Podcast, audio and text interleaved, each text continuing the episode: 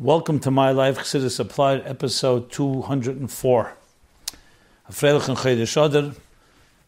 month that is designated as a month of joy. When we enter this month of Adar, we are told to increase in joy, and we're given the strength to increase in joy. And of course, joy is a critical component in life in general, success in life, because when you have joy, you have that spirit and the lightness of spirit and that freedom that gives one courage and confidence to be able to deal with any given situation, including challenges. So, Chassidus, the Baal Shem Tov, one of the foundations of the Baal Shem Tov's teachings in Chassidus was Simcha. So, though Ivdu es Hashem b'Simcha, serve God with joy, is a mitzvah that goes and precedes the Baal Shem Tov, goes back all the way to the beginning of when Torah was given, and is emphasized in so many different ways. Yet, as it is with all the principles that Chassidus teaches, that the Baal Shem Tov teaches, and then his successors, the Magid and the Alter Rebbe and Chassidus Chabad, illuminates and tells us how to access this joy, even when we may not always feel that way. And that is by connecting to the soul of everything.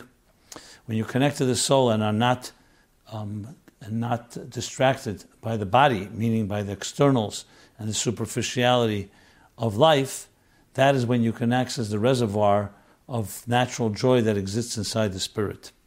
So, in itself, is a, is a theme worthy of my life Chassidus applied, because applying Chassidus is applying in this context of other joy in our personal lives.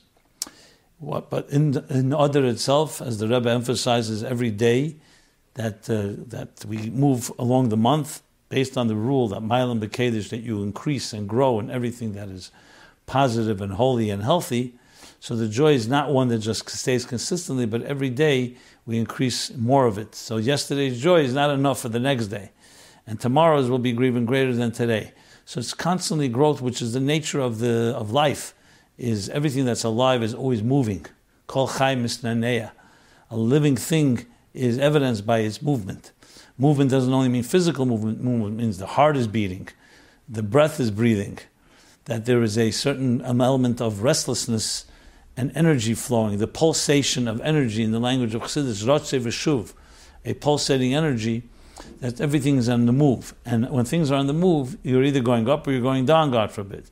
So in this context of the month of Adar, the joy continues to move and continues to grow from day to day. In addition, we are now in the week of Parshas Vayakal Pekudei, meaning this coming Shabbos, we're already learning the Shiurim of Parsha Pekudei, and then we will come to the Shabbos and read the full chapter.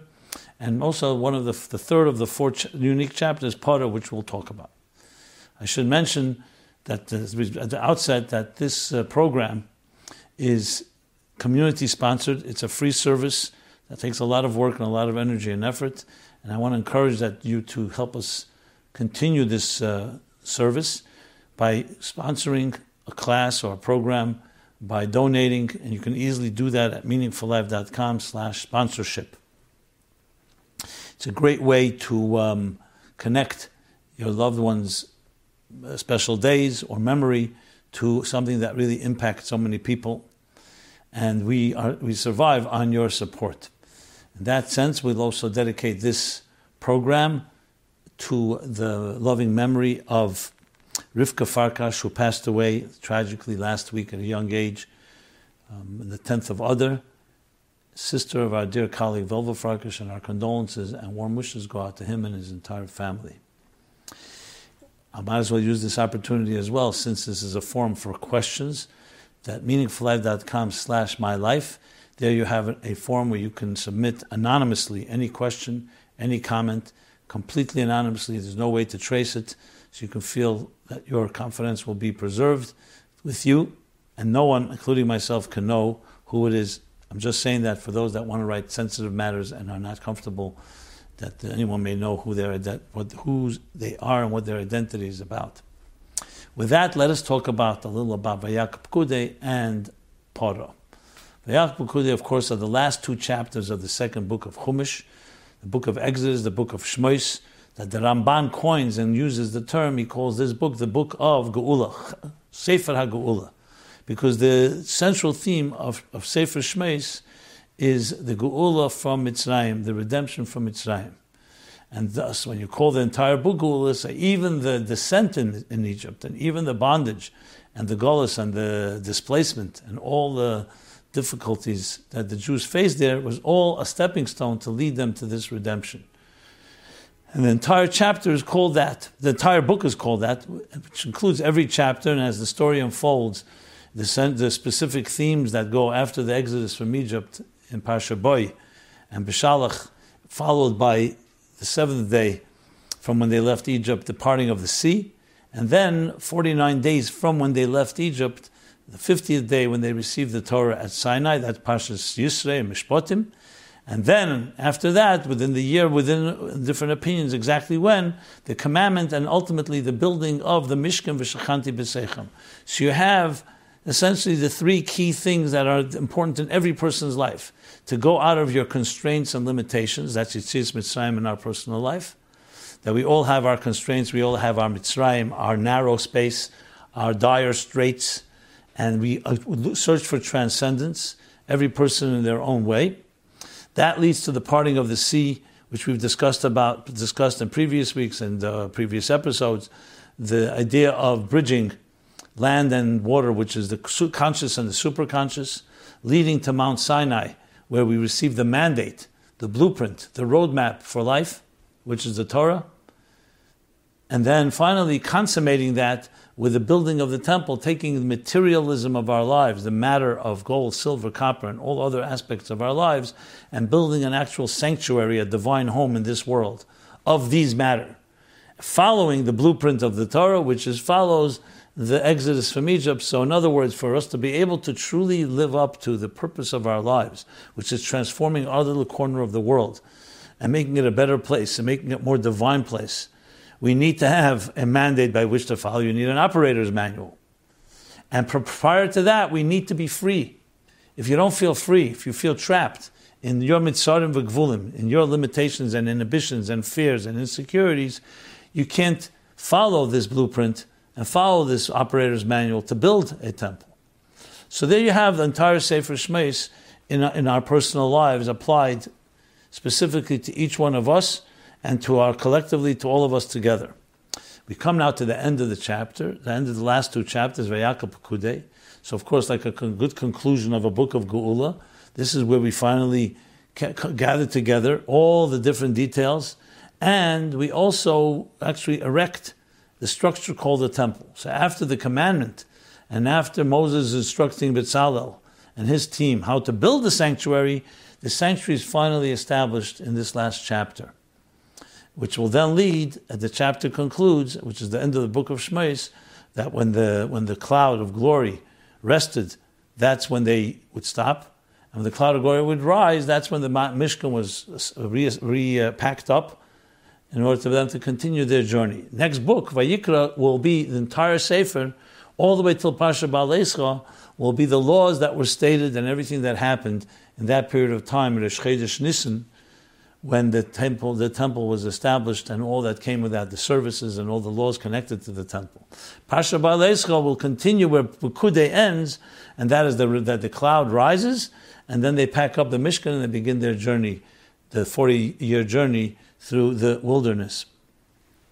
So, if you see it in that type of context, it all plays itself out in our personal lives, that we're now at the point where we're beginning the establishment of our Mishkan, each in their own way. And Vayakal Pekudei, as emphasized in many of the Rebbe's talks, the names of the chapters themselves capture their themes. So Vayakal means to gather. Moshe Rabbeinu, Moses is gathering the people. Pekudei means to count. Gathering and counting seem to be two opposites. When you gather, you're putting together, bringing together many details and focusing on the collective, on the synergy. When you're counting, you're counting individual.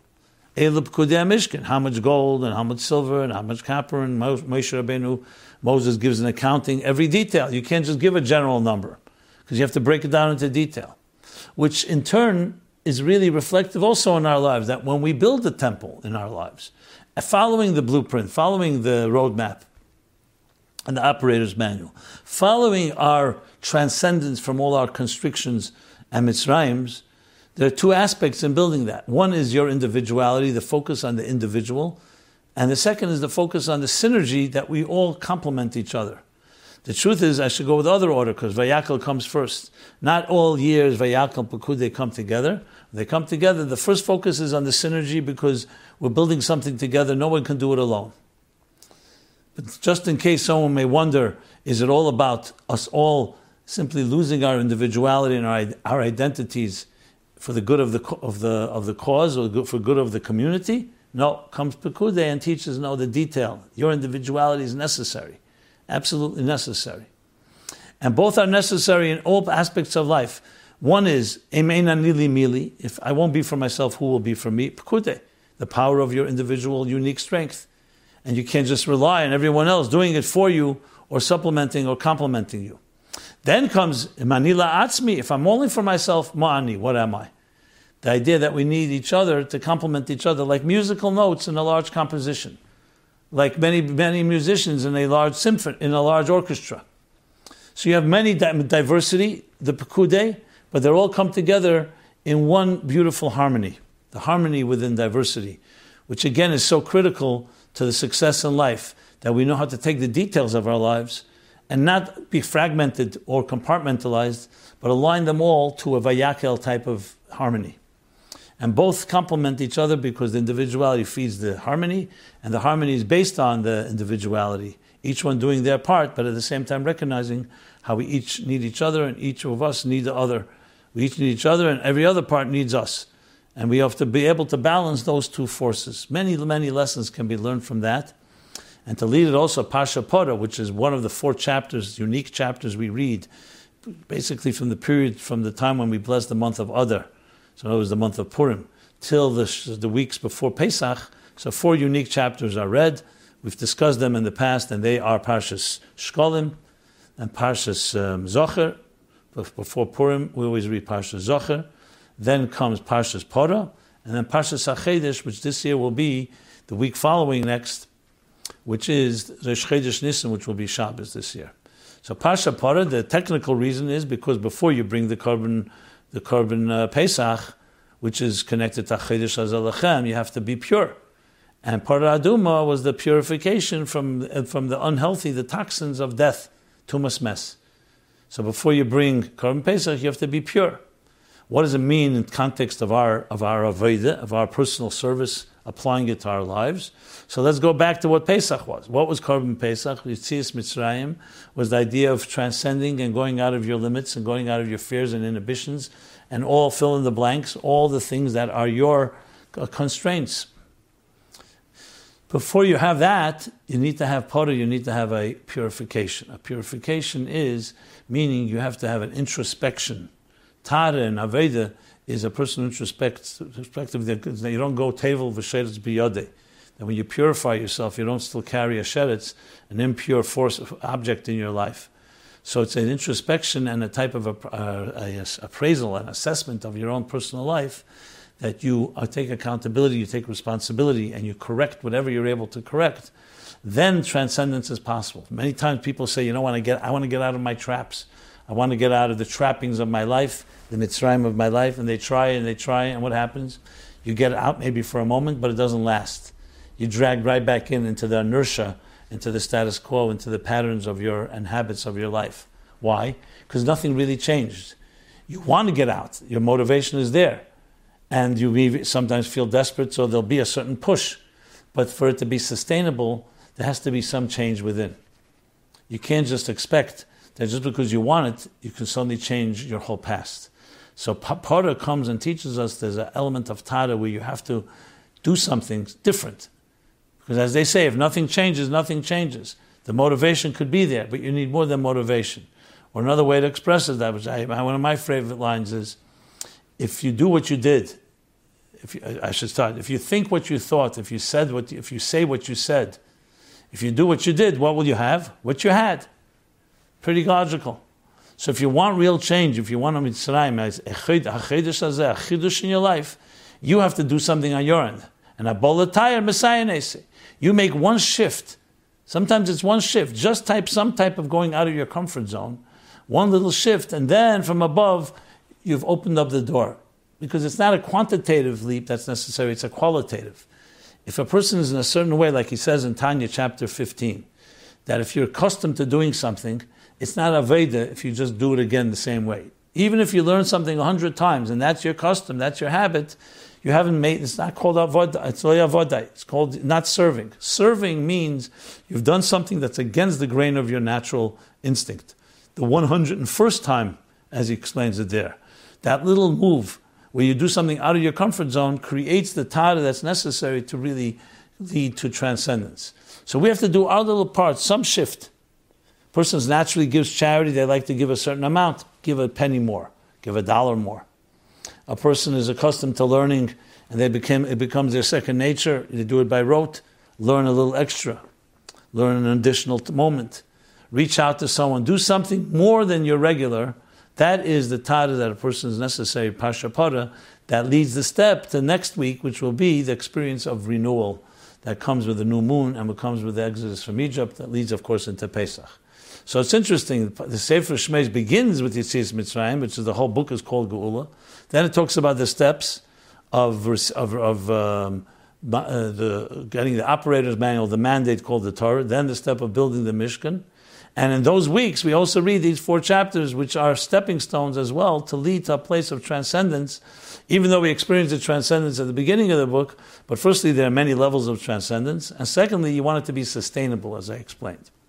So there you have a Chassidus applied lessons from both the Parsha of and the special chapter of Para in our personal lives. I will also mention, since uh, so many of you have submitted essays and put hard work into it, the valuation continues. The excellent essays, hundreds of them. I've heard from some judges that they're very impressed with some, with quite a few of the essays. So we're on it. Just want you to know that, this, even though you may not hear yet uh, uh any announcements about results because we have to finish judging them all and evaluating them all. But they're hard at work at it, and every penny and every penny, every minute of energy that you invest in it is well worth it. And we are valuing that and recognizing how much time and energy and effort people made, and uh, reciprocating by putting all the effort we can to make sure that they are evaluated fairly, a fair, uh, even a level playing field for everyone following the guidelines that we, uh, of course, publicized so stay tuned as we continue the journey of evaluating it, and we will announce the winners in the coming weeks uh, when we're fi- finished the process of the judging and evaluating. Okay. With that, let us go. I want to just give some cross referencing to the topic of Pashas Pekude and Para, as I do in, the, in our valuable resource center at meaningfullife.com slash my life. You'll find or besides what I mentioned earlier, the opportunity to sponsor a program and to donate to make this program continue and help us make it happen and improve it, improve it as well as the anonymous forum, you'll also find the resources where you can um, see the archives and cross referencing the archives. I will say in episodes 59, 109, 105, and 155, respectively, the first two talk about Vayakal Pekude and the last two about para. With that, let us go to some new questions. We have many, many questions. They are definitely backed up. We can't cover them all, obviously, every week, but they, we are covering them, and I'm glad to say that we're moving along. So if you have not heard your question answered, just be patient. It will be answered. And again, you can find these answers if you want to speed up the process and not listen to the whole program. They're all time stamped at meaningfullife.com slash my life and uh, go to the YouTube. They're all on YouTube, but they are linked through our site. And there they are time stamped. You can go exactly to the topic you're looking for. Okay. So we're going to cover now some new questions and do a little follow up. And, uh, and as our usual custom goes. So here's the question Time between pregnancies and birth control. Dear Rabbi Jacobson, according to the U.S. Department of Health, mothers should wait at least 12 months between pregnancies to avoid complications for the mother, the newborn, and the future baby. Should we ignore these recommendations? Thank you. So, I am not in the position to tell you what to do, what not to do. So, I just want to make it clear everything I say here in my life, in my attempt of trying to either find direct directives from the Rabbeim, and particularly our Rebbe, uh, either in written form or in what they said, balpeh, orally to people, or farbrengens, the different uh, ways that they communicated. and including, of course, a question like this. I just want to make it clear that uh, that to say should we ignore these recommendations? Of course, the first question would be: is if the, if the doctor says something, the doctor was given permission to heal, and we should follow doctor's orders. However, there's the classic sichos that the Rebbe spoke starting in 1980, and then years after that, about not following the cultural trend of family planning, which is waiting and making and planning our own timing of when children should be born. That this is a gift from God, and the gift should not be withheld. Should not really be withheld. Obviously, as to mention at the outset, we're not talking about any form of danger to the mother or danger in any way because Pekuach Nefesh overrides everything. But we're talking about just for convenience purposes, it's not considered to be, from the Torah point of view, as the Rebbe explains, any type of blessing to wait. And therefore, yes, I believe the Rebbe would say not to follow those recommendations based on these talks. Uh, but I qualify again. If a doctor tells you there's a reason, a strong reason, or you have a strong reason and the doctor confirms it, and you go to a Rav and you pre- present it, obviously you find that they'll be quite lenient in this regard because a person's physical health, as well as mental health and emotional health, is uh, critical, and we don't, and that overrides often the idea of sometimes yes having to space it. But I don't want to make a blanket statement that you just go do that without special circumstances, because naturally speaking, these are blessings. Just like you would not say, "I'm going to close my eyes" or not use my arms for an extended period of time because I want to just rebuild my strength. You don't do that. It's healthy for you to use your arms and legs. It's healthy for you to move about. And you don't say, you know, I'm going to get exhausted. Yes, we have a time we go to sleep, but for any extended period, it's not healthy for someone to tie their hands or their arms and legs. So the blessing of birth, as the Rebbe explains it in those talks back in around Shavuos time, 1980, Tafshin Mem, is exactly that. The blessing of birth is that God gave a human being, both man and woman, the ability to give birth to a child. And we can't even recognize and imagine maybe there's damage done to our psyches and our emotional well being and even our physical well being when we in some way try to stop impede the flow of that blessing. Now, again, I qualify it again. We're not talking about excruciating circumstances, um, extenuating circumstances, I should say, or, or exceptions that are connected to health or other things. So that's the response to this question. I will also refer you to episodes 15 and 86, where I discuss at length the Rebbe's view on this matter of birth control, or more importantly, family planning which is even some, somewhat people are more lenient about because it's not directly birth control, it's, it's more of a planning as discussed in those episodes. I rarely do this, but here's the next question. Here's a question I have not been able to find an answer for yet. And I'm, re- I'm reading it because I'm trying to see maybe someone out there has seen something from the Rebbe or has heard something and make this a joint effort where perhaps I can get from you some back, uh, some input or some suggestions based on the question, the next question connected a bit to the last one, is the Rebbe's opinion on home birth. What is the Rebbe's opinion on home birth? Which is, of course, giving birth not in a hospital, but at home. Some people advocate it, some people say it's putting a child at risk, especially when you have all the different uh, technologies today, and why do that? I looked, hard, look, I looked, I can say, can't say hard and far, far and wide, but I did look around. I did not find anything directly. This question has been in our archives asked a while back. So I decided, just because I haven't found it, I'm not going to not mention it. So I'm mentioning it because perhaps there's someone listening that, as I said, has an answer from the Rebbe or a directive from the Rebbe about this matter. If there is no directive, then of course we always defer to what doctors say. And if one doctor has one opinion, another a third, second opinion, you go to a third one, you get you follow the majority as the Rebbe's rule goes. But maybe there is something from the Rebbe on it, and, and I would love to be able to share it with anyone. So if you do know something, please do not hesitate and submit it on our forum, or if you want to give more details, I'm sorry, on a forum, if you want to give more details and want to tell us who you are, feel free to do so as well. But either way, please share if you know something on this matter. And as I said, I love to believe that this program is a interactive one, where we're doing this as a partnership, meaning I'll do my best, my research, and reading the questions and organizing them, but we really, I really look forward to hear your comments, and even if they disagree or rebuttals or different sources, I am the first and most celebrate when I receive something that I have not seen, and I'm able to have the honor and the privilege to be able to publicize it on this on this platform. So uh, this fits into that category. Okay, Let's go to the next question. Living in Crown Heights. Is it important to the Rebbe that I live in Crown Heights? Why is it so important to the Rebbe that I live in Crown Heights? Is another way someone writes it. Does the Rebbe really not want me to be able to afford my rent or buy a house? Does he really not want my children to have a yard to play in like in like in, in like I did growing up? Okay. So first let's establish what the Rebbe wants and what the Rebbe doesn't want. In, this, in the 1960s, of course, let me go back a moment. In 1940, the Frierdiker Rebbe arrived to America and settled that later that year in um, Crown Heights. 770 became the World Lubavitch headquarters. There was where the Rebbe spent his, his home, his office, where he farbrengt, where he saw Chassidim, Yechidus, and that became the center of Lubavitch. Ten years later, when the Rebbe took over the position of the Frierdiker Rebbe after the Histalkus Yuchvat, obviously everything began to, to uh, grow and blossom and spread out even further. And 770 became that base this, therefore, the community of Chabad also continued to grow. There was some Chabad people that lived here even in the early years in the 40s, but not as many.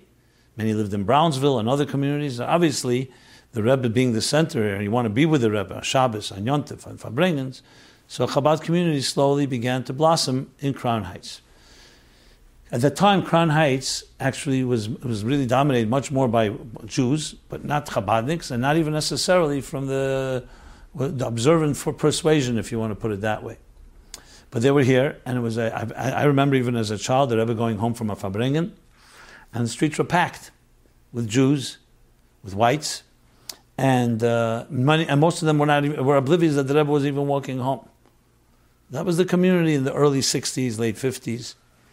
But then things changed, both in Crown Heights and, frankly, in all other major urban cities like Detroit and Philadelphia and Chicago and Cleveland and so on, with a with Pittsburgh, and they became what the, the urban unrest civil rights movement, with many many whites running and escaping into the to the suburbs, or uh, becoming more affluent when able to go to the suburbs, and this, this, these main cities began to become the, uh, began to become occupied by occupied is not maybe the right word, began to become the, the population that grew there it was not the middle class, was lower middle class or even poverty class, which of course caused a deterioration and, and an acceleration of crime, a deterioration of the standards of living. And this began to spread, uh, talk in our case in Brooklyn, Brownsville, which was once a thriving community, many, many, many Jews. Brownsville and Lower East Side were the two bastions of Jewish life of, when the immigrants came here both after the First World, uh, during the, the early part of the 20th century and then after World War II. And it was spreading, it was spreading. I remember myself growing up on one street, that street suddenly, every Jew, every white on that block moved out. Overnight, over the summers, but suddenly in the 60s, things dramatically changed. And uh, those of us that remember, remember it was a dramatic change. In 1969 is when the Rebbe, well, I should correct myself. Behind the scenes, the Rebbe is trying to encourage Jews not to run away. First of all, it puts others at risk, their shuls and so on. The Rebbe did not believe in that approach ever. But we cannot say that the Rebbe was successful in convincing everyone. Obviously, Chabadniks stayed, but many, many other Jews from different communities and all sorts did leave. And that caused a further deterioration. And again, I said, I remember, I remember this vividly when we grew up on, I grew up on St. Mark's, St. Mark Street, and then later Sullivan Place, and that we couldn't live there any longer at some point. And crime, and, uh, and it was a dangerous situation actually. In 1969, Achron Shal Pesach, the Rebbe first spoke publicly, and not just spoke about it, spoke elaborately and passionately, in a halachic way, why it's forbidden for people to run away from a Jewish community. You could find all this in the sichos that are printed in Likutei Sichos and Chelek Zayin, volume 7 in the Hosafos, the details of this. So the Rebbe made a very strong emphasis to try to make sure to hold that the community should not give in to all the others and just escape. Now, obviously, at the time, mostly, as I said, Chabad remained, many did leave, but the Rebbe's attitude is that if we stay strong, it'll rebuild. You look today, I don't have to tell you what Crown Heights is like today. The Rebbe's brachas were all fulfilled, but you had to see it through. He encouraged people to invest in real estate, established Shebro at the time, and many, many other things, which I'm not going to go into detail because it's not really the topic, but I wanted to give it, into, give, give it context. At that time as well, the Rebbe asked. It was the wedding of one Bacher in Shiva here, and the Rebbe wrote then that he hopes that people start making weddings and celebrations Dafkin Crown Heights. In other words, to, to help rebuild, to help keep energy going, instead of people all running and doing weddings away from Crown Heights, which was generally the custom. The weddings were done not because of Heights was an issue, was, uh, there weren't halls here, whatever the reason was. So then became even stronger emphasis to make weddings and simchas and chasanas here. And the Rebbe was very adamant that he wanted it that way. And that, again, if you look, the Pearl, it actually helped rebuild the community. I remember even when uh, Mayor Giuliani came for the dedication of Oholei Torah when they expanded the building, so they asked me to be the MC. So I was MC when Mayor Giuliani, I introduced Mayor Giuliani, I said to him, you have to thank the Lubavitcher Rebbe, because he was the one that stemmed the tide. He drew a line in the sand, that when Brownsville fell and Bedford-Stuyvesant fell, meaning felt that their communities became so, de- so degraded and so uh, deteriorated, he did not, he drew the line in the sand and would not allow it to spread to Crown Heights. Had the Rebbe, God forbid, not done that, Crown Heights would have also become, and that would have, who knows where it would have spread. So if you want to know where New York was rebuilt, and Giuliani was, of course, given credit after the pogroms in 1990, summer of 1991 here in Crown Heights, and the other things, Giuliani was given the credit of rebuilding New York to become where it is today, become a thriving metropolis again, cleaning up different neighborhoods, creating real estate opportunities everywhere, even in places that no one would expect that they were considered red light districts or slums or uh, so on. So I said, you have to thank Lubavitch Rebbe. When he got up to speak, he says, absolutely, I do thank him, and I appreciate you making the point. So the Rebbe himself single-handedly was insistent that Crown Heights become a strong neighborhood, and not to give in to the, to the, the resignation and the fears that people had, and the promises that this would be Kantzivas Hashem Abrocha. And that was the encouragement not to run away to other communities and neighborhoods. That being said, there's another side to the whole story which not must be mentioned, and that is, with all the building of Crown Heights, what did the Rebbe want people to do? He wanted them to go on shlichus. The Rebbe wanted people to go shlichus, which was not in Crown Heights, was not even close to Crown Heights all over the world. Had the Rebbe insisted that everybody stay here, or the Rebbe did not push people to go on shlichus, what would Crown Heights look like? There'd probably be 20, 30, 40, 50,000 people here now, living here. Because all these families, most of the shluchim, either grew up in Crown Heights or studied in Crown Heights and would have, want to be around, would have wanted to be around the Rebbe. And the Rebbe did the exact opposite. He sent them away. And when one person actually said to the Rebbe he wants to help build Crown Heights, so that's why he's staying here. The Rebbe said, and he wanted to help the minyan, that the Rebbe should have a minyan. The Rebbe said, Mirat minyan. Meaning, more important for me that you go on shlichus than you stay here. So, how do we reconcile the two? The answer is very simple. If he has the Rebbe what you should be doing with your life, he wants you to be a shliach to go conquer the world wherever it may be. At the same time, those that did stay, for whatever reason, Hashgacha Pratis, those that lived here already, he did not want people to run from fear, not because of shlichus, to other communities and other neighborhoods and other and the suburbs, just for their own comfort. If you're going on shlichus, by all means, that's option one. But if you're not, to fear should not occupy, not dominate our lives. And therefore, the Rebbe wanted people to stay in Crown Heights in that sense. So then we go back to your question now. Is it important that you live in Crown Heights? No. I would say the first thing, the most important thing to the Rebbe is to move away from Crown Heights, go find yourself a shlichus. Or, second best, go to a place where there are shluchim or shluchis, become part of the community, become a, par, a pillar, a supporter, an activist, a volunteer, whatever it takes. That's part of the, what the Rebbe wants. The Rebbe never said people should stay. There are people that Rebbe gave ex- exceptions, but generally speaking, that's what the Rebbe wants of you. Not to live in Crown Heights, Go elsewhere. And by all means, but not because of fear, or not because just of money. Now, as regarding the issue of rent, we talked about this in previous episodes about the issues of high rents and so on. People have to be practical. But if you want to know what the Rebbe wants, the most important thing is to go on Shlichus. And that's not in Crown Heights. As far as living in Crown Heights, as opposed to running somewhere else, this has to be, as I said, a practical question.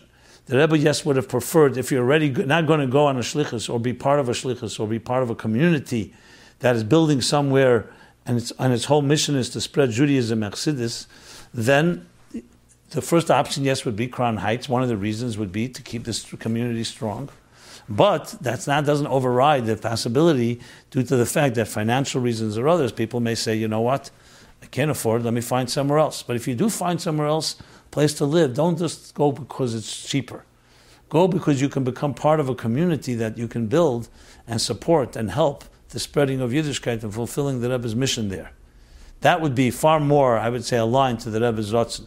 So maybe Hashgacha Pratis, you can't afford to be here. Adarabba, go somewhere where you could afford, but with the goal of also being part, not just a, not just there to live and you have a cheaper rent or cheaper uh, mortgage, lower mortgage and so on, but actually to become part of an active community and make it grow and become a host to people, participate in, in events, um, connect with, uh, bring individuals to shul, bring with them. All that comes with living in a community and uh, making it thrive, not just thrive physically, but thrive spiritually. So that is basically the response. So there's no such thing as living in Crown Heights just to live in Crown Heights to have to be to make it tough. The point is to leave Crown Heights for the right reasons, and in case today there are other reasons, to do it in a way that is, as I said, part of the kavana and the shlichus that the Rebbe wanted to give us.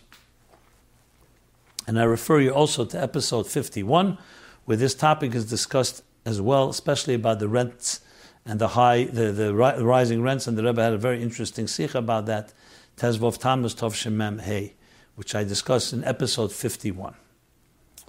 Okay. now we'll deal with a few questions connected to relationships. Obviously, when you're dealing with Chassidus applied and the contemporary issues in life, uh, sometimes the most the top on the list of issues are marital issues, uh, sexual issues, intimate issues, um, shalom bayis issues. So, though we've talked about this a number of times, but different questions come up from time to time. So, I will address a few of those right now. And um, number question number one is: How do I deal with a spouse who does not share my need for emotional connection? What's the proper approach for me, married more than 10 years to a good person, but emotionally totally not on the same page? Even though I've, even though I've spelled out many, many times, for example, quote, it really means a lot to me to spend time with you when you're not distracted. Un- end of quote. I think my husband just doesn't have strong needs for connection. So he doesn't get how important it is for me. How do I stay focused on the bigger picture of raising my children and, and being a good wife when at times I physically ache for connection. Thank you. I want to refer you firstly because I have talked about these topics, overlapping topics, a number of times, to episodes 2, 5, 39, 67, 95, and 141. I know that's a lot, but I did talk about it, and I don't want to deprive you from the ability to go check out some of the things I said then, which may be more at length than what I'm going to say now, though I'm going to obviously address this question. As always, I have to begin with a big disclaimer, which is without speaking to the individual face to face and with the couple face to face, meaning the husband and wife, it's very difficult to give advice that's detached in that way because there's so many nuances. Knowing what, is what does the wife mean that there's no connection? Would the husband agree that there's no connection? Or he thinks there's a connection but of a different sort? Or would he agree? Are there other factors involved, for example? Maybe the husband is distracted by something the wife is not aware of. Maybe some things that are not even appropriate, that, that have taken his emotions elsewhere. Was this always the case in your marriage?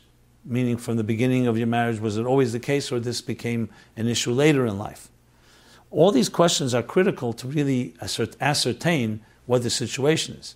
You cannot give advice if you can't diagnose it. And to diagnose it, you need to know sometimes things that are not shared.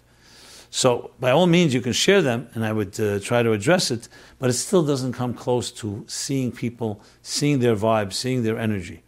And I say this, I know some people don't like these disclaimers. They say, why don't you just answer the question black and white? My friends, that's not possible. It's not because I'm avoiding, it's not because I'm uh, trying to be vague or platitudes. It's because it's not respecting the dignity of individuals.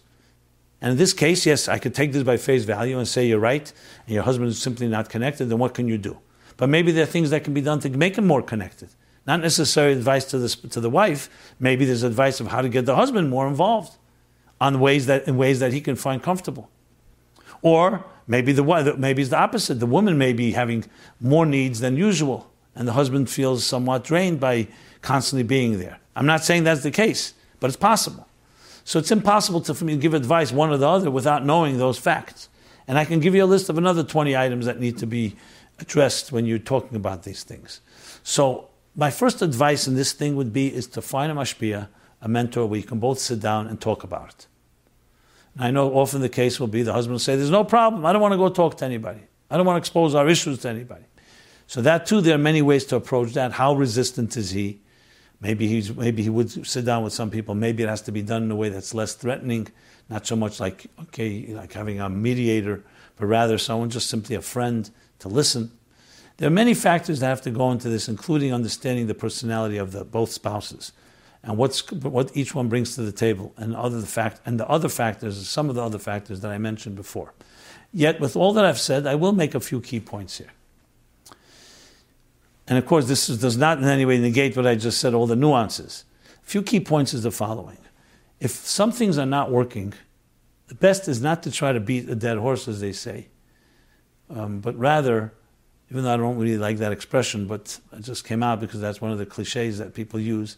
But my point being is instead of trying to just try, to keep and literally become over, over, frustrated over trying again and again and again, sometimes new ways create things. There's an expression, Mishana Mokim, Mishana Mazel. You play, change the location, you change the mazel, the luck. Now, changing location can be moving somewhere else, but changing location could also mean changing your attitude a bit or going somewhere. Maybe going out, finding something that your husband enjoys. And you may not love it. I'm talking now to the woman, to the wife. You may not love it, but he likes it. And showing that you're ready to do that, that means you go out of your comfort zone may, in a way, engage him more, and you find a place to connect there. Now, of course, someone could say, Why do I have to get out of my comfort zone? Let him. But you know, you want connection, you're craving and aching for connection. That's sometimes the way to go. Because at the end of the day, in every, every relationship needs bittul from both parties. Now, I may be completely off because, as I said, the circumstances here may be completely different. Maybe the husband really has a serious problem, and maybe he's completely distracted, he's not interested, and we have to find out why. But taking, just take, let's take at face value the idea that your husband is not feeling emotionally connected. That's one suggestion I would give. I would try. Another suggestion is can you talk to your husband about these things? Or is he just puts up a wall and is unable, unsophisticated, unable to have that emotional intelligence? The third thing is what about the children? Does he also show emotional disconnect from the children? That's a tremendous point here, because sometimes the people, husbands, can be somewhat emotionally distant from their spouses for one reason or another, but their children, they're, they're completely engaged. So maybe the way to go through the children, maybe take a trip together. So there's different ways to go, but what I'm suggesting is shifting things by shaking them up a bit. Do something different and there'll be different results. That's one point I would make. Now, when it comes to connection itself, you have to also remember men and women connect differently. Women connect often through having conversations. Not even conversations, just sharing. And men often don't like to share. They stay very much in their own cave. They connect sometimes through doing things together. Going out to dinner, doing something. Not even the conversation part, but they're doing something. That's one of the differences how men and women bond. So maybe one has to look at it that way. Instead of looking on your way, how you bond and connect, to perhaps connect in that fashion. It's somewhat a variation of what I said before, but just adding the point that men sometimes connect in a different way. And of course, I go back to what I said earlier that often there is something else going on in, the, in, a man's life, or in a woman's life for that matter, that is distracting them that maybe that you're not even aware of, and they really are emotionally connectable, but they're just not connecting with you because they may be distracted. If that's the case, you need to find out, and you need to then maybe have, find some intervention to deal with that, if that indeed is the case. So these are some thoughts that come to me um, and I would add one final point, and that is tafasta merubeh lo tafasta. Divide and conquer. You can't always conquer and win the whole entire situation. So what you have to do is often take step by step and take small steps and see what you can do. In this situation, maybe sometimes a small little gesture, maybe make a special dinner that your husband really enjoys, do something, a small gesture, little steps that create even small little connections, and sometimes small connections lead to the big, bigger connections. Which, of course, points to, points, to the, points to the issue. Sometimes your own frustration can become another reason your husband may be afraid, because he sees that he may sense that there's a there's disconnect, and he doesn't want to confront it. He doesn't want to deal with it. By you can diffuse that by focusing more on smaller things that are not such major, and the small can lead sometimes to major, uh, major uh, to overcome major hurdles and actually achieve major successes. As I said, I referred you to a bunch of previous episodes, which will complement and supplement what I've just said. Okay, now, next question, which is you can say is an extension of the previous one, but a little more sensitive matter, and viewer discretion advised. The question is how do we create balance between tznius and maintaining a strong emotional passion between spouses? I have a question, and I understand that it is only a theoretical question but it's a question that I would like your opinion on. Which one is the lesser of two evils? A woman who is betachlis atznius, ultimate modesty, meaning completely to the letter of the law and beyond, but she cannot open up to her husband behind closed doors. Therefore, the husband is extremely challenged by the world around him. Or a woman who is not dressed the way that she is supposed to be at all times, but she keeps her husband happy and satisfied Therefore, the husband has no need to look somewhere else for satisfaction. As you can imagine, I'm a husband of the first type. And I'm extremely challenged and miserable about, I'm miserable about the whole lifestyle. We as a society put an emphasis on tznius without really caring about the men. I'm utterly disgusted by this. Please help. Thank you for everything. Okay, began quite mild, this little note, and then it became a lot more um, frustratingly and aggressive even. Okay. So firstly, my cross-referencing to episodes 5 and 158, which is part of the discussion I will now share. It's an excellent question in general, however, with a few qualifications. When it comes to questions like this, there's the question itself that is, uh, like you put it, a theoretical, objective question, and then there's the people that are involved. Often I find that people who ask such a question is because they have serious issues themselves that they haven't resolved. So they throw it on their wives and saying, okay, my wife is not passionate enough, she's too tzniusdik. It could very well be that the husband is also doing some things that are not very conducive, and the wife maybe is hiding behind her tznius or hiding behind her uh, so-called prudish attitude. And it's not necessarily uh, coming from something wrong there. She may be reacting to the husband's shtick or mishagas. So there again, you need to know this factor because often it takes two to tango. And I can ask other bunch of nuanced questions in answering this. But I want to address the issue objectively, taking the personalities out of it, because the personalities have a big effect on this. Because I've seen many times that men or women are very, very uh, resistant and very repressed in their so called passion and intimate passion, with, even with their spouses. And the reasons may have nothing to do with the spouse, maybe with their own childhood and growing up, of what they saw as love or withholding of love. Some are very afraid to be vulnerable, very afraid to be completely so called naked. And I mean that in a psychological, emotional sense. And they have their ways to, they do hide behind certain defense mechanisms. And there's a whole list of litany of re- reasons that people sometimes go, go and hide in that way. So they use religion and tznius, not necessarily in a religion, it's not due to their Yiras Shamayim, it's due to their fears. And that's a fact, that's a part of life. We have to address that as well. Generally speaking, a person who is a healthy tzniusdik person is not going to use tznius to hide their fears. Because tznius is meant to be dignity with God. But when it comes in the bedroom between a husband and a wife, and al pi halacha, meaning there's nothing, nothing negative about it. On the contrary, let them be loving and passionate and exciting and a very, very adventurous and satisfying relationship, mutual relationship. Let them experiment, let them talk to each other, let them be as intimate as they can. That's exactly the point. So a healthy tznius person is never going to hide behind tznius and say, I'm a tznius person. Obviously, there are things that Tatus says that are not permitted. Fine. So good, but that doesn't in any way negate hundreds and hundreds of other things that are not just permitted but, but, but encouraged in a husband and wife enjoying their communication and their connection with each other. But that's a healthy person. An unhealthy person will use tznius as an excuse. They'll hide behind it. So it won't be, I'm afraid, or I'm afraid of being vulnerable, or I'm afraid of being passionate, or I'm afraid of being completely open and connected with my spouse. So they'll hide behind tznius. It's not tzniusdik, or you know, I'm more of a, I'm a more modest person. Often that's not coming from a healthy place. So that needs to be established as well. I am going to discuss it more in a case when it's not a healthy place. Because a healthy place, then I don't see any reason why husband and wife can't work this out. If it's an unhealthy place, there's going to be more difficulty because the spouse is going to hide behind all kinds of excuses and smoke screens. So you ask the question now, to go back now to your question, which is the best, better of two evils? I don't like to think in terms of evils. Why do we have to talk about evils? Let's talk about good.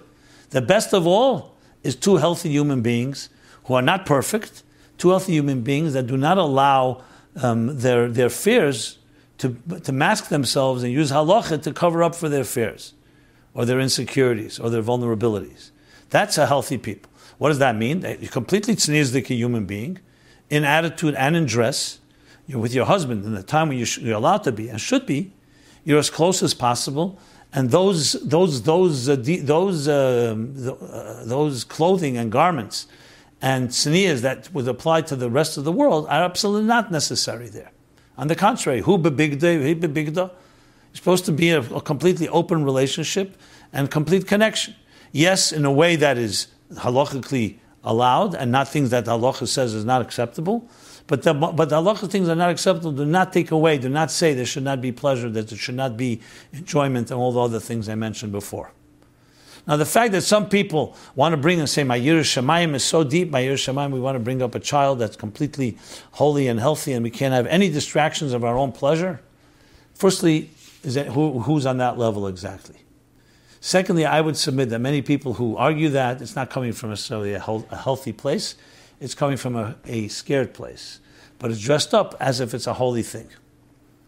Are there exceptions? Of course, there are exceptions. I said there are nuances. But I just wanted to lay that out on the table as well. Now, in a case where there's an unhealthy element, yes, you may think of it as two evils. I would not suggest someone should start becoming not tzniusdik in public in order to satisfy their husband because he may go elsewhere for satisfaction, as you put it. I don't see that as a legitimate approach. I could say, work on it, that between yourselves, that those prudish um, uh, smoke screens should not be there. But the woman should become more promiscuous, God forbid, or in any way not tzniusdik because the husband will then have, will not be tempted that much. I don't see the justification for that. As I said, work on it between the two of you. On the other hand, the other evil, which is that the woman remain in that place and the husband doesn't have, uh, says, I'm turned off or I'm not able to find my satisfaction, is equally problematic. So that's how I would voice it and how I'd work on it. Now, what happens if the spouse simply doesn't want to work on it? Well, that's always a challenge in any given situation where you have interests or you have needs and the other spouse does, want, does not want to address them. So either you have to be strong about it by saying, you know what, this is really affecting me. Not point fingers. Pointing fingers always backfires. But look at yourself. You say, you know, I have emotional needs that are not being met. I'm not demanding. I just want to talk about them. You're the person in my life. You're the person I love. The, you're the person I chose to be married to. And if I can't talk to you, who can I talk to? And if you some way could do it in a heartfelt way, maybe you can get through and at least be discussed. That's the thing I would suggest is the first step in any of these type of issues. Instead of trying to say, you know what, I'd love if you dress not tzniusdik because that turns me on or whatever it may be. That I would suggest it more this way that I'm describing, because as I said, tznius is absolutely part of Torah and halacha, and and necessary. And even tznius between husband and wife is necessary. But there, tznius takes on a different shape and form and should never be used as a smokescreen to hiding deeper fears or inability to have emotional intelligence and emotional expression. So I hope I covered it to some extent. I'm happy to hear more questions, more details, and, and discuss it further, or hear anybody other other people's comments on this topic. Next question: Channeling inspiration and highs positively. Why is it that when we're on a spiritual high, like after an inspiring event, etc., we can't just go to sleep? We feel we have this extra energy like on a high, but unfortunately, that usually leads to wasting time or using that energy for taivas, desires, or waste of time, gashmi's desires, etc. I guess it's like klipa trying to chap some unique yetzer hara, etc. Let me translate. That means It's like klipa, the negative forces trying to grab some, with some uh, nursing, some energy, and the Yetzer Hara from our high, which is true. What do you suggest to do to lock the spiritual energy into Kedusha, into holiness, so nothing can get a hold of it, and to keep that energy so we can properly channel it to use it and help us, etc.? Maybe it's like Motzei Shabbos, people wasted on pizza and ice cream when it's our soul thirsting for more. Okay, good question. I will refer you to episodes 24, 39, and 113, where I discuss it in the context of the holidays, of how to hold on to an inspiration and maintain it on an ongoing, in a perpetual way. The answer really comes down to this is what Chassidus says in a number of places, that the best way to take an inspiration in the high and not let it just get wasted or, be, or feed into negative things is an action. If, for example, you have an inspiration and you make a hachlata, a, a resolution, you and I are going to now, you are going to learn with someone else once a week with Aringa Chavrus. You're going to do some volunteer service. You commit it with someone else, which makes it much more easier and more, sure, more, more assured that you'll continue. And you channel that energy and make that a chlota and you stick to it. If it remains just a resolution in your mind, so the energy is there, but the energy will, as you point out very clearly, will be will often feed other things and ultimately dissipate. So it's critical to take the energy as close to the inspiration as possible, hachlata. You see this in so many sichos of the Rebbe where he said the resolution, right away tonight, make an asifa, make a, a, meeting, not to make another a meeting to announce another meeting, a meeting of what we're going to do right away. You need more deliberation with time, do that afterwards. So the action that follows an inspiration, the closer the action to the inspiration, that's how the formula goes, the more likely it will be sustained. Simple as that. And do it with someone else that'll make it even higher the chances that it will be sustainable because you have another person involved. So it's like taking energy and packaging it into a container. The Rebbe would, would give mashke almost every farbrengen. At the end of the farbrengen, he would give mashke to pu'ulas, activities, amalava malka, connected to different uh, Jewish or holy organizations. And would often quote the, the Drashos HaRan, Ran, Rabbeinu Nissim has this Drashos HaRan where he writes that the Nevi'im, when they prophesied, they would hold on to some physical object, a garment, a container, a vessel, because it was a way to ground the flow of the nevuah, which was so intense, and it could easily just not ever come into fruition. To concretize it, they needed something to ground it. And that's why the Rebbe said, giving mashke grounds the idea, grounds the inspiration into something. So that's a basis of, doing something immediately that begins the action as soon as possible and that starts, that will channel the flow of the energy of the high and the inspiration and make it far like, more likely that it will be sustainable and perpetuate. Okay. There's a few follow ups. We'll do some follow ups and the Chassidus question of the week. What are the follow ups? Sh- shaming abusers. Oh boy. This is about, this was the question about wall of shame forever. Does a person has does a person who has paid his dues for violating others need to be shamed for the rest of his life? I can't tell you how many responses came into this, mostly very strongly supporting what I've written, what I spoke about, which is the idea that it's not about the shaming of the person, it's about firstly protecting other people. You can't just make believe this didn't happen. Person can be a danger. And secondly, the most the, the, the idea that sometimes that is a deterrent and necessary simply for the person to be able to grow and maybe ultimately do find some healing, the, the abuser that is. And that the focus should be much more on the victim or the person who was hurt than on the person who did the hurting. Now, there were responses back and forth, back and forth. Many of them I saw also online on some of the websites that broadcast this program. So you can read them yourselves. I will just say one thing, which sadly is sad. Um, and a few people wrote about it to me as well that often those that are, ta- are accusing and basically defending and saying no one should be shamed forever, since they're all anonymous when they submit, are they some of the people who actually did the crimes? Because that's the first thing you think about. The people who did not, do, who are the victims, who were violated, you know, very few say, no, no problem. Just give, forgive them and let's move on. So, without knowing who's writing what, I think we all have to understand that it could be quite tainted based on the motivations and the subjective motivations that people have when they write. And we're not we're not fools, we're not naive. We understand that people who have done this would love it to go away. You know, we all love it wouldn't have happened, but it did happen. We'd love it to go away, and we'd love to find ways in saying that they're being accused wrongly or they've already done tshuva, but I discussed this more at length, but I just wanted to make that comment. Because to continue perpetuating the idea that, that the crime is not so bad, or a person should not be shamed, may not be really serving the cause of helping someone heal. I am not saying it's fair that the family should be hurt by someone's crime, but that's part of what the criminal did. When someone does a crime, they don't just do it to themselves, to the to the person they violated. They do it to their wives, to their children, to their friends, to everyone. They violated everyone. They brought now upon their home a stigma. So this is a reality on the ground. To minimize that is, is the way to solve the problem. To solve the problem is to uproot it at its source and root.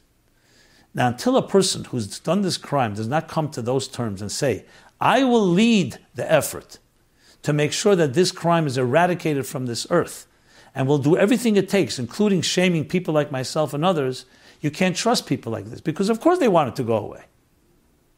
Now, this is a Torah approach. The Torah is not coming to hurt anyone. The Torah is coming to deal with things in an honest and real way. To suddenly minimize the crime or to hide the crime is not a Torah approach. I'll say you're shaming the criminal. Yep, that's part of life. That's what happens when a criminal is caught. Yes, he is shamed. Why is he shamed? Not because the shame is the intention, because you need to have a deterrent. You need to stop the person, and you need to see. Memeni yiru. That you have people learn. You have to learn from it. The Torah says a number of times, "Why do we do this and this to a criminal?" So others will learn and see what happens. Now the Torah is coming to shame someone that's a tzelem Elokim. God forbid. But but part of reality is when a person brings on such a such a terrible thing, it has to be addressed. So this whole conversation of trying to minimize it and trying to protect those that did the crime, I don't understand where that's going exactly. Is that the goal? That will help the healing? That will stop violations and stop molestation? Now, of course, I understand where they're coming from, but that's why the Torah says there's a negay and we need objective people to discuss this.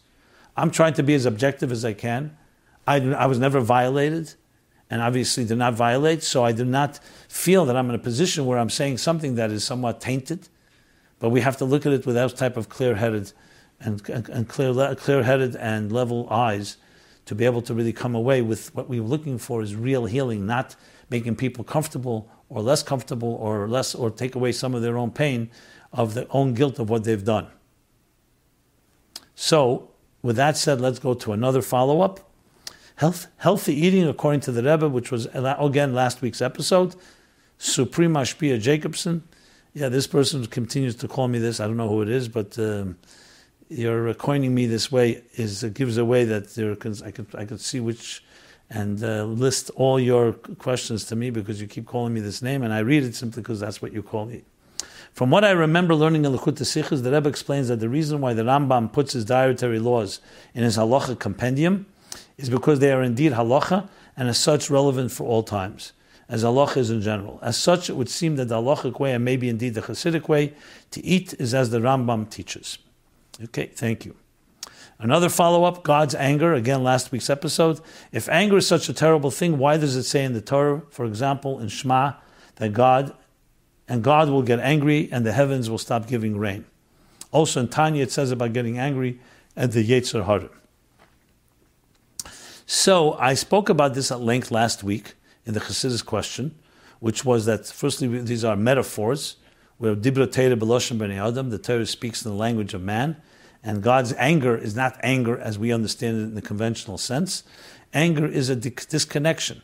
That when we do something, it causes a disconnection because it causes an effect. As far as anger at the Yetzer Hara, we'll talk about that in the Chassidus question in just a few minutes. Another question regarding this topic, dear Rabbi, hi Rabbi Jacobson, thank you so much for addressing the topic of reward and punishment last week. This is something that I haven't understood properly until now, and I feel like a weight has been lifted off my shoulders. I still have a question though. Tanakh is full of stories of how the Yidden did this or that, and they were punished for it. I understand it was a consequence, as you explained. But when there are hardships in my own life, am I supposed to view it as a consequence of something I did? For example, I still haven't found my shidduch, and it's something that is very painful for me. Did I do something to have this, things be this way, or are there some things that don't have a rhyme or reason and don't follow the logic of action and consequence? I know this was a bit lengthy, but I hope you can get a chance to address it. Thank you. Okay, the quick answer is there's, there's two key, there's two quick answers. One answer is that reward and punishment in the context of cause and effect doesn't always mean the individual. You did something, like we said, you put your hand in fire, it gets burned. It's not quite that way. It could be collective cause and effect. Over history, people have done things. Our grandparents have done things. You know, the Chet Tzadas is a cause and effect that affected all of history until Mashiach comes. Chet Egel affected all of history. It doesn't mean always immediate, it's collective. So when we talk about it, it's not like you did something and that's why this is happening to you. We don't say that. We say in general, the idea when the Torah says that such behavior brings damage to the world and to the individual. Sometimes you see it, sometimes you don't. As a matter of fact, in the Iggeres HaTeshuvah, the Alter Rebbe says, why we don't have Kodesh today at age 60 is because the world is more callous. So it's not so aligned with the divine, and that's why a person can live on, even though they're, they're living more on negative energy than on positive energy because the world is more callous and not so sensitive.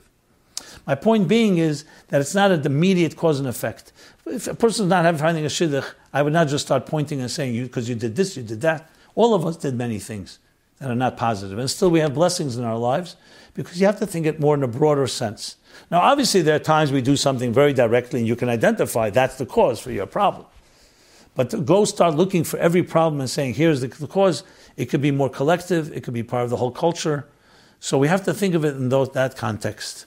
That's one key point, as I said, the collective versus the individual. Another point is that, that yes, indeed, if something's not working in a person's life, like the Rambam says, we have to be introspective when there's a tragedy or crisis, and we have to look into and see what we can do to repair it. That doesn't always mean you did something or someone else did something. You're looking to find ways to you can heal within you, and that healing has a ripple effect because as a elam nasim belibam, God said when one act can tip the scale toward redemption, or God forbid the opposite way, for personal and for collective redemption. Maybe Yeshua v'atzal or l'chol elam kule. So these are the two points I would make. There was another question that was asked, but because of time, I'm going to leave it for next week about the minyan that davens fast. I'm going to go now to the Chassidus question, and that is, yeah. according to the Rambam, anger, midas, and Chassidus. According to the Rambam, anger is a midah that we need to be, ex- to be excessive in not having. There's no middle path with anger as with other midas. In other words, it's not about balance, it's about eliminating it completely. Is there such a thing as righteous anger or holy anger? Stemming from nefesh Elokis, healthy anger stemming from the divine soul. Can someone channel their anger for good causes? Or is that just not bad for a bad midah, meaning anger? But really, they should aim to uproot it and positively impact the world from a place of love and light. Because we see a lot of good can happen from people's anger being directed positively. Is there something inherently defective about that good? Good coming from a place of anger. Also, how do we teach this idea to kids? That anger is a bad midah without making them feel like bad people for having such a midah, such an emotion. There's this idea, there's this idea, does it jive with Torah that feelings are neutral? It's a feeling, and when you view it without judgment, you can deal with it better. If you say it's bad, then that can connote feelings of shame or being inherently bad or defective in the mind and heart of a person who experiences this feeling of anger or other bad midah, frequently and intensely. Shame often prevents them from moving forward and growing and connecting with others. Also, there's the midas, like chesed, gvura, etc. And then there's the midas like good midas, kindness, generosity, etc., and bad midas, like anger, arrogance, etc. How does Chassidus differentiate and define between these two? What's the Alter Rebbe source for using this term midas rayas? These questions were all sparked by a discussion with a friend on the Tanya of this day, and he sends a link of which day it was. Okay, thank you. Well, let's put it this way. Anger, yes, anger is a negative thing and generally has to be uprooted. Is there a concept of kaz de gedusha, of anger and holiness or healthy anger? Well, we find the Torah speaks that God gets angry, as was mentioned earlier. We find even the word sinna, hate, let's use that. So hate is usually a completely negative thing. You shouldn't hate anything. And yet we say tachlis sinas sinesim. You look in Tanya chapter 32. You look at, most importantly, chapter Tanya, Tanya, chapter 10. talks about tzaddikim, about their hatred. It's a dover moz. They find it despicable and disgusting, anything that's evil, hating evil. So you have to distinguish between hating, as we see it as a negative, and hating there doesn't mean hating that they're hating people. That the tzaddik, God forbid, is someone that hates. It means they're so disturbed by it that it's as if like they hate it. But they don't become a hating person because you look at them, they're loving people. So I think you have to distinguish between health, between a, a, um, a, a being a hatred or anger that's that is filled with a na- negative aspect, or anger being disturbed by the fact that something is not aligned with what God wants, which can look like anger, but it will never be uncontrolled. It will never be um, aggressive. It will never be abusive. It will never be condescending. So, is there a concept? Yes, it's a concept, but we wouldn't usually use the word anger. We'd use someone like being disturbed. So disturbed by it. So on the outside, someone can look at it like anger. But anger cannot be from intolerance. It's not coming because I can't stand it. Because then it's back to you could be angry at sometimes things that you should be angry at. And you could be angry at some things that you, that, that, that, that uh, I, let me correct myself. You could be angry at something you should be angry at, but if it causes you to be an angry person, that's not healthy. If it's deliberate that you say this thing is this not aligned with what God and therefore disturbs me, and I cannot deal with it, in other words, seeing anything that's the opposite of light, the opposite of holiness, that's not an anger that is, as I said, uncontrollable or you lose yourself. It's an anger that's very deliberate coming from a person who's extremely holy, and therefore anything that's the opposite of holiness causes them to be disturbed, is the word I would use. So again, semantics may be a factor here, but the most important thing is we're not talking about you. If you get consumed with hate or consumed with anger, that's an unhealthy thing. If it's a hatred because you are so connected to the divine and anything opposite is disturbing, then you're dealing with a situation that is possible. So it's again words, but this, so I hope I answered the question. And uh, if it needs more explanation, please feel free to follow up. With that, I will conclude this, this episode, My Life Chassidus Applied, episode 204, and repeat again that we are completely dependent on your support to make this happen. So please go to meaningfullife.com slash sponsorship to sponsor our program, to donate. This is a, service, a free service that puts a lot of work, a lot of effort goes into it. And I want to wish you again a very freilich and simchadik Chedesh Adar, continuing Chedesh Adar, Mismach Geula LeGeula from the Geula of Purim. The redemption of Purim, we march toward the redemption of of Pesach and Yitzias Mitzrayim, the month, and we to the enter month of Nisan, which will be Benisan Nigalu, Benisan Asidin Legoel, which takes us to the Geula, Hamitis Vashlema. May that happen now, and through our effort in taking Chassidus, teaching Chassidus, spreading Chassidus, applying Chassidus to our personal lives, to the chutzah, to every aspect, even to the deepest, innermost recesses and outermost outskirts of our lives and of the world, the Mashiach promise will be Osim Mardo Malka Mashiach. Every Sunday we are here, 8 to 9 p.m. This has been My Life Chassidus Applied, episode 204. Everyone be blessed. Thank you.